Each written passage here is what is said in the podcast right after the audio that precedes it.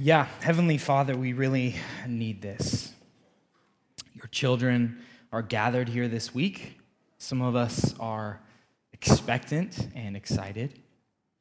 Some of us are tired. Some of us are on the verge of tears. Some of us are feeling more apathetic, even bored. But we need this.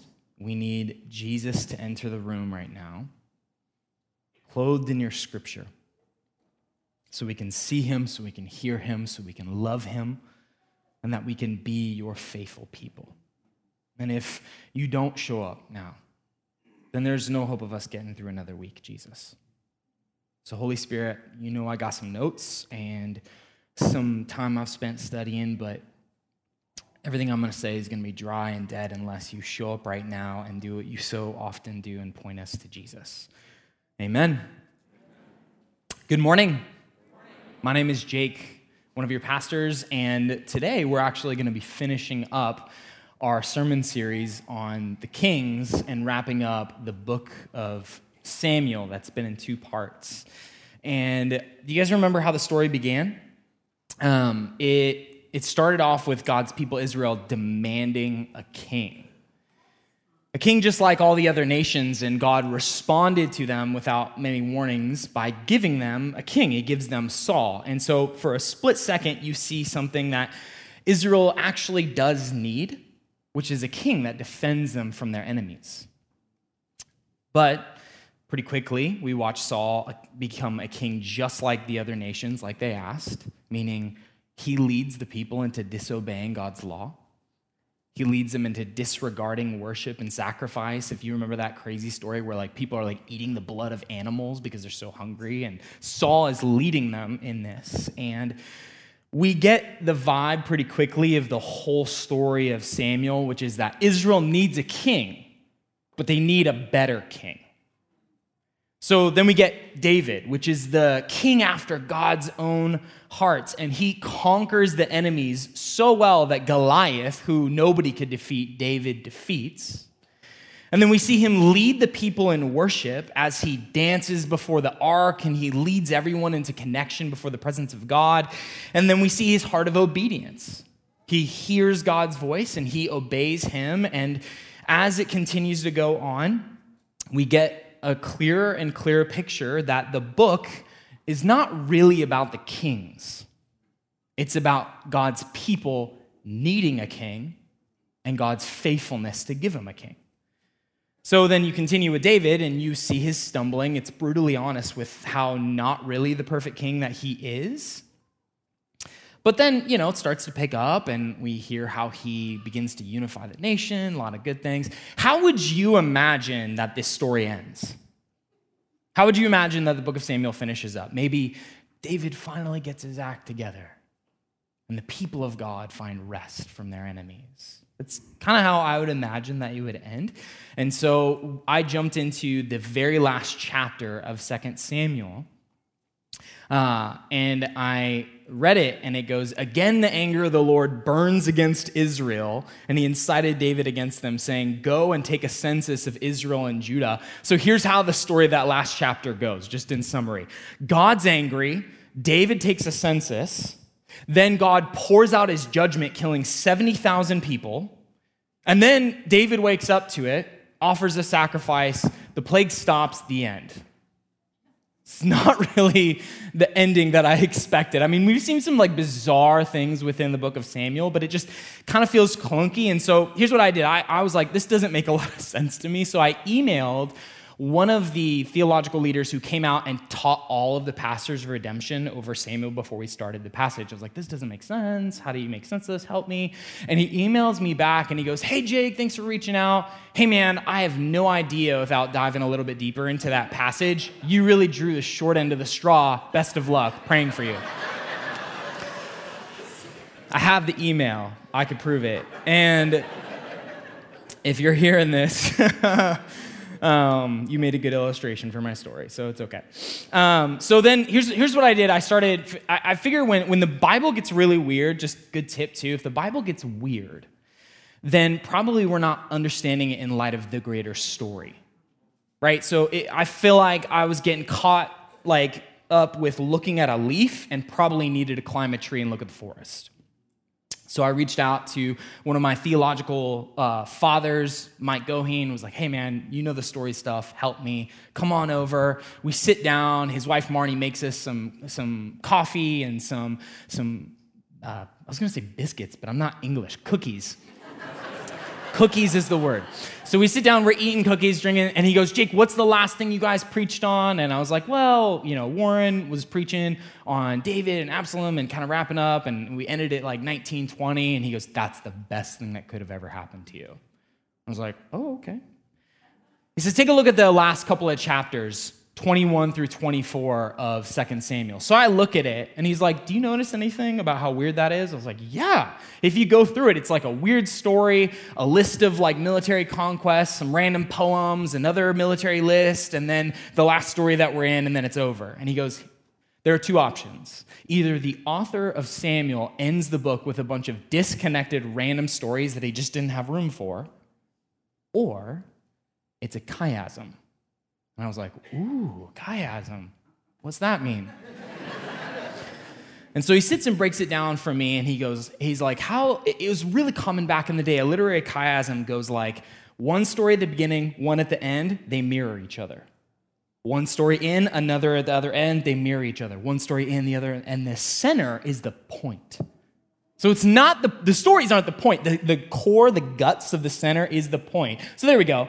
So he starts breaking it down for me. He's like, look, both stories, including the one that we were going to jump into, sin, God's judgment, and then God restores the people through the king.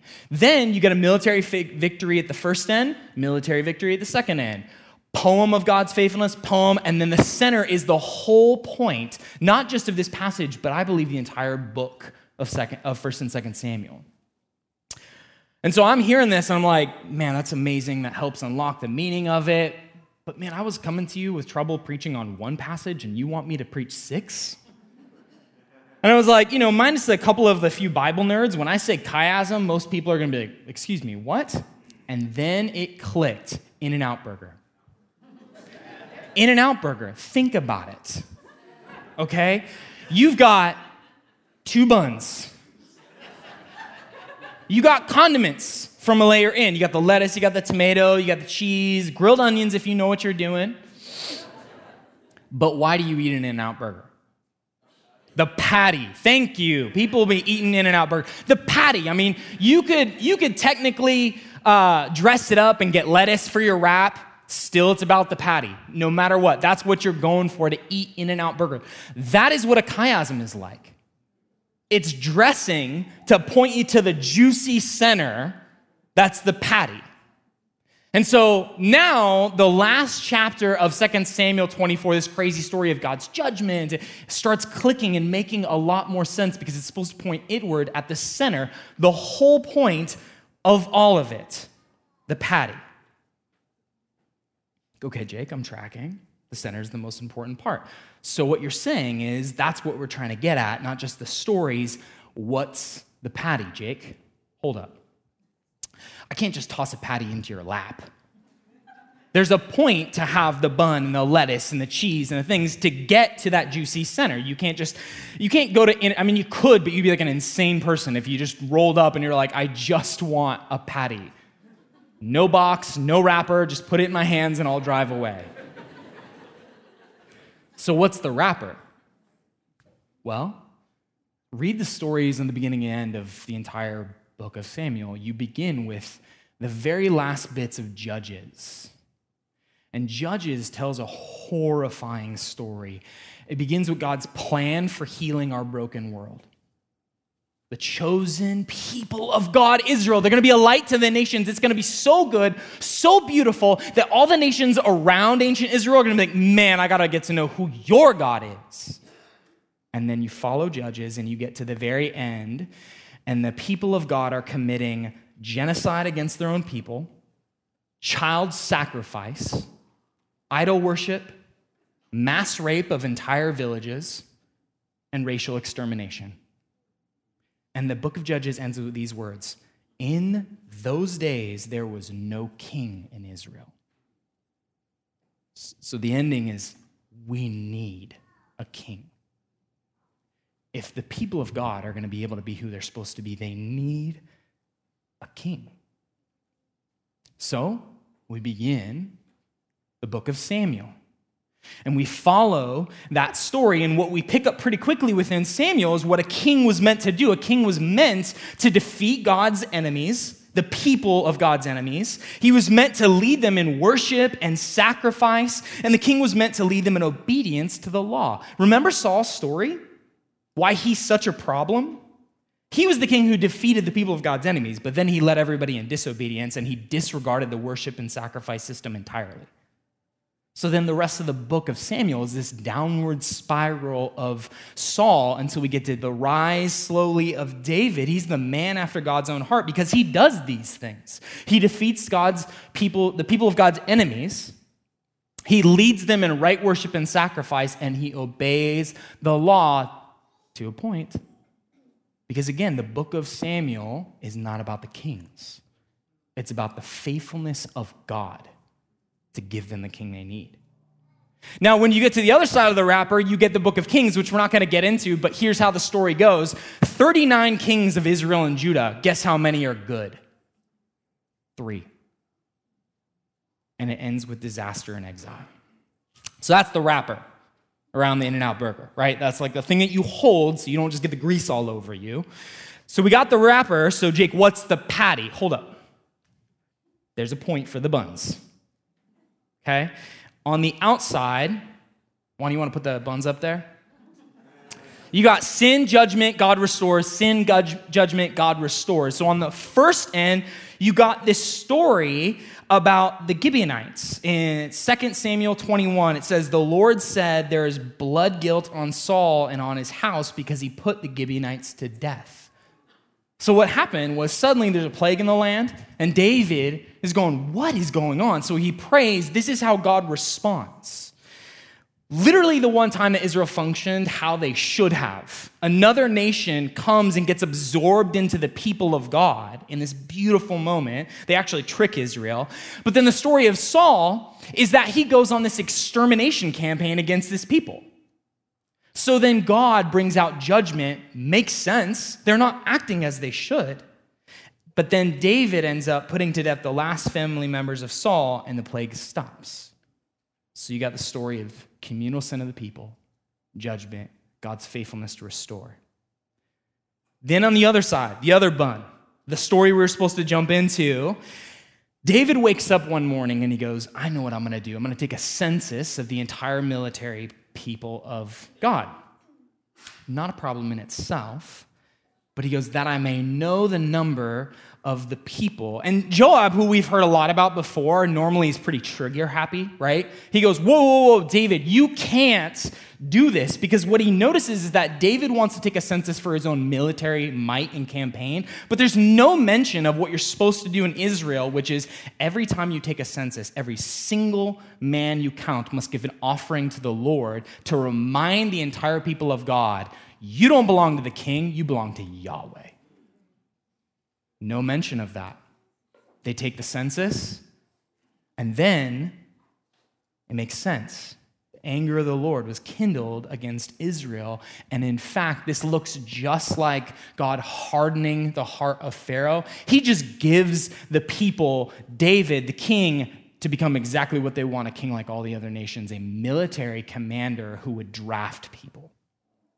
So, 2 Samuel 24 and 15, and one you could put all those passages up there. It goes, The Lord sent a pestilence on Israel from the morning until the appointed time.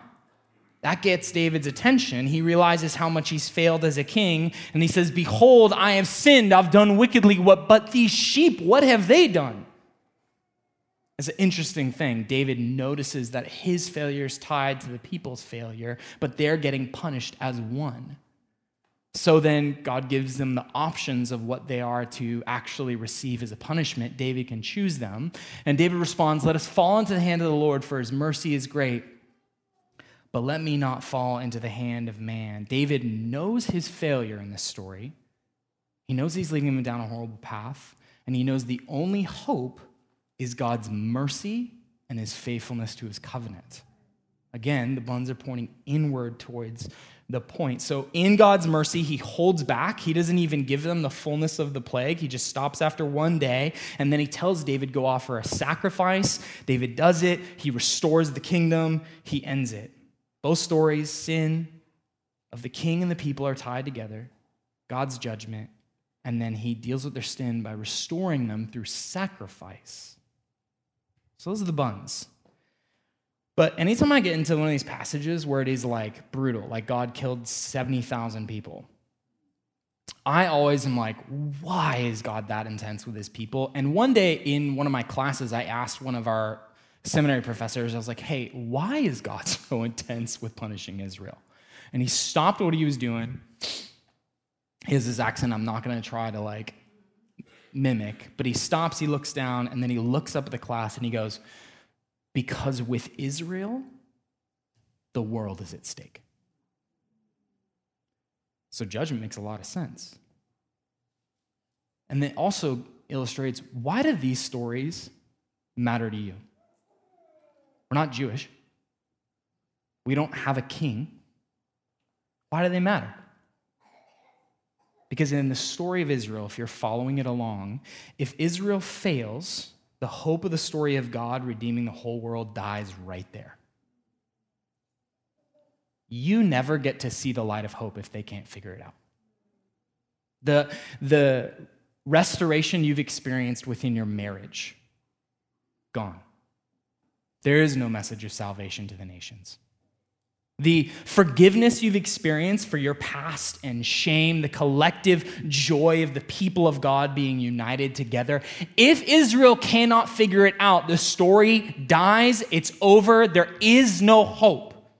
So when we are reading the stories of Israel and we're reading the stories of the kings, if you're not holding your breath, you're not reading it right. Because if they fail, that's it. There's no backup plan for God. Jesus was not the backup plan, and Israel was the plan A that failed. If Israel, as the chosen people of God, cannot ultimately figure it out, if God can't somehow redeem their history, then we have no history. So, as we read these stories, it makes a lot of sense why judgment is so severe, beginning with the people of God because the world's at stake. You're at stake. All the nations are at stake. Every single one of us who have ever tasted the joy of the church, the light of Jesus, that's at stake.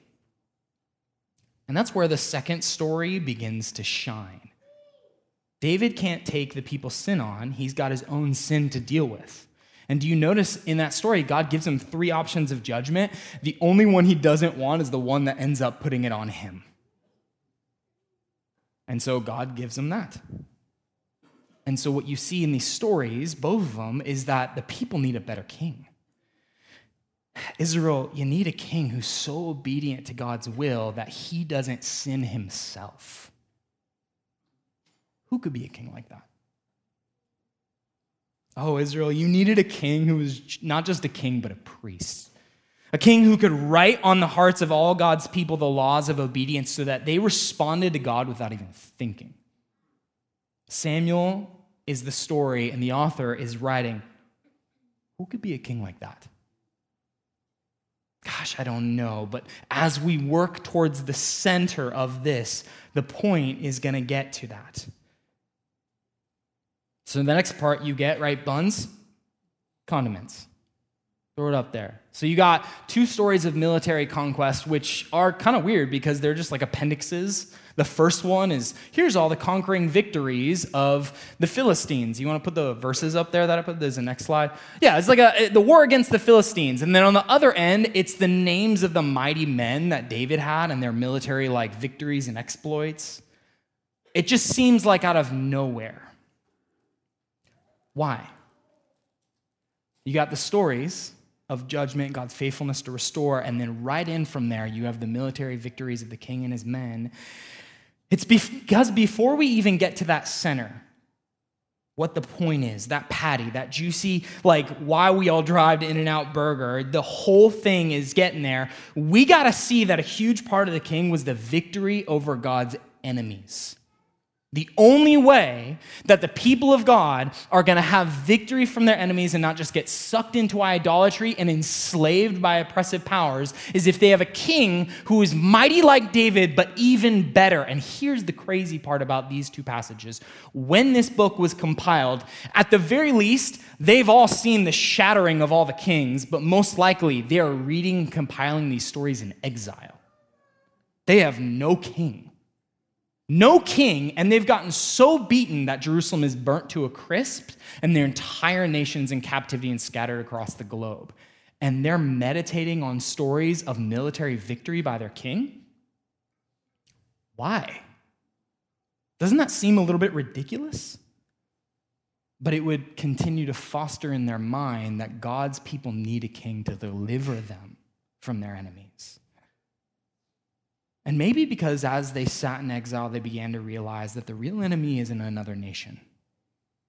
The real enemy is sin, idolatry, the powers that tie up not just them, but all the nations into these systems of brokenness and evil. Maybe they begin to see that they need a king who could destroy the true enemies of God's people. And if God was faithful to give a king back then for military conquest, then he doesn't change. He'll be faithful to give a king someday who is even better than David. How could they hope for that? How could they trust in that? How could the people of God, when everything around their lives was burning and crumbling, and it doesn't look like in the world that you live in that things are put together and that God is winning, how could they have hope that God would give them the king that they need? Now you're ready for the patty. The very center is two poems about God's faithfulness. And right smack dab in the middle is this verse Great salvation he brings to his king and shows steadfast love to his anointed, to David and his offspring forever. Salvation is tied to the king. God will bring his people a king and he will be the heart of salvation. How could the people hope? How could the people of God have trust that God was going to give them that king even though it didn't even make sense? Like, how would you have a king that was perfect? How would you have a king who could conquer not just military battles, but actually the demonic powers that influence the world and even our own sin? How could you trust that God would be able to do that? Put that verse back up on there. It is because his steadfast love. That is the center. That God would someday bring a king who could show his steadfast love his faithfulness to his promise for all creation and for the whole world. And here's something that's really cool about this verse right here that we that we kind of miss a little bit, unless you can open it up and, and dice it up a little bit. It says, Great salvation he brings to the king. In Hebrew, that's literally three words great salvation, his king. And the word for salvation in Hebrew is the exact same root word for the name, the Hebrew name Joshua which might at first be lost a little bit on some of us, but that is the name of a Jewish man 2,000 years ago who was born of a virgin. In English, we call his name Jesus. How can God's people trust that they will have a good enough king? Because of his faithfulness to his covenant. That king is going to be better than David, better than Saul, better than any human king. He will be God's presence with us. That's the patty. That's the center of the whole book of Samuel. The people of God need a king. They always do. They need a king that is way better than what we see in all of the Old Testament. And the only hope that Samuel, who wrote this, could have ever had was that God would be faithful to do what not, wouldn't make sense otherwise. That his covenant faithfulness to his people, his world, would actually bring it about. I want you to imagine a little boy named Matthew. One day he comes home crying because He tried to come straight home from synagogue, but the Romans that were living in the land began to harass him and attack him. And so he runs home to his mom, and he's got tears streaming down his face. He's scruffed up on his knees and his elbows from trying to run away fast enough. And he's crying to his mom about how ugly and terrified this was. And his mom begins to tell him the stories of David of his mighty warriors who vanquished the people of God's enemies. There wasn't a single enemy that could stand against David and his mighty men. And she begins to tell these elaborate details to her little boy. And as he's listening, he begins to take comfort because God, through his king, rescued his people. And so his tears begin to get wiped away. He begins to have hope. And she says, Someday, baby, God's to give us a new king. Someday, he's going to be a king more mighty than all of David's mighty men. Someday, baby, God's faithfulness is going to give us a king who will lead Israel back into the obedience that brought us into exile. And he is going to redeem us and rescue us. That king is going to bring in the whole world so that even our enemies see and begin to rejoice and worship our God. Baby, someday we're going to have a king like that. But Matthew grows up, and the harshness of life chews him up a bit. His hope as a little boy begins to dwindle and dies, and he figures if God isn't going to send anyone to help, might as well survive in enemy land as best as he can. So Matthew takes up tax collecting. Sure, the people of God around him, they kind of hate him for it. But why fight it? You got to survive the brutality of life, he thinks. And that's a fact. You need to be your own rescuer, he believes, because God has not sent one. And then one day, when Matthew is sitting at his tax booth, another Jewish man walks up to him it's this guy from Nazareth that people have been talking about. It's like some backwater town, but he walks up to Matthew. He's like 30 something years old, about the same age as Matthew, and he tells Matthew, Follow me. Matthew has no idea why, but he gets up, he leaves everything, and he begins to follow this man.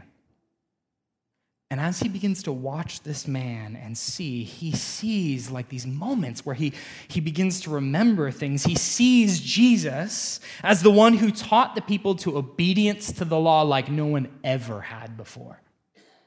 A deeper obedience that was rooted in love love of God, love of one another. And, and so Matthew is watching Jesus in his teaching, and he's like, I don't, I don't remember. Where is this from? This seems so familiar to me. And so he keeps walking, and maybe he's jotting things down in his journal, and he's like, I don't get it, but he keeps watching him. And then one night, after he had seen Jesus do so many miracles and so many amazing things, he sits down at this Passover dinner. And he sees Jesus take a piece of bread and he sees Jesus take some wine and he says, This is my body given in sacrifice for you. This is my blood shed for you. And then Matthew's like, wait, did he just call himself the sacrifice? And then they take him away. And again, the tears come for Matthew because he thought that he was everything. And he's horrified, but also confused because when they string him up on the cross, Matthew's watching Jesus, they put a crown on his head. And they wrote above his head, King of the Jews. And Matthew feels sick to his stomach. But then comes again. He rises from the grave. He comes to his disciples and he begins to eat with them. And he shows them the scars in his hand and he shows that he conquered even death. And Matthew's a little bit confused along with the other disciples, but amazed and in tears and happy and so excited about it. And as Jesus is talking to them, that's when the words of his mother come back into his mind. One day, baby boy, God will give us a king who will be better than any king that ever has come. And you know what Matthew did?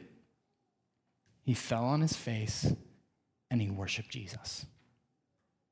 Now it makes sense why the first words of the New Testament are Matthew's genealogy. He's going crazy and he's like, You've got to understand that Jesus is the true king, the real son of David. I want to invite you to close your eyes for a second. I'm going to invite the band on the stage whenever they're ready. And I want you to put yourself in Matthew's place. And I want you to imagine you're sitting at the table at that final supper as Jesus begins to talk about his own body given, his own body sacrificed. And remember how David had a chance to sacrifice himself, but he didn't. And now I want you to invite the Holy Spirit just to speak to you in this moment. Just to speak for a moment into what it might look like for you to see Jesus as that king. And now I'm going to pray for all of you as you sit here and then leave us with some time in silence. God, I want us to see Jesus today clothed in Scripture, something only your Holy Spirit can do. And so now I invite you into the silence to speak to every one of your children.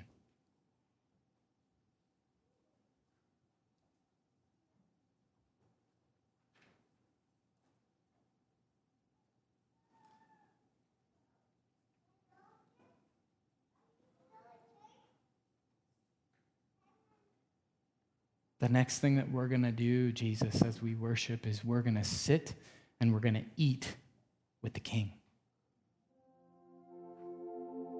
We're going to do what Matthew did, and we're going to remember that this true King that has been gifted to us is because of the faithfulness of you, God. So minister to us in this time. Speak to all your children what we need to hear and see.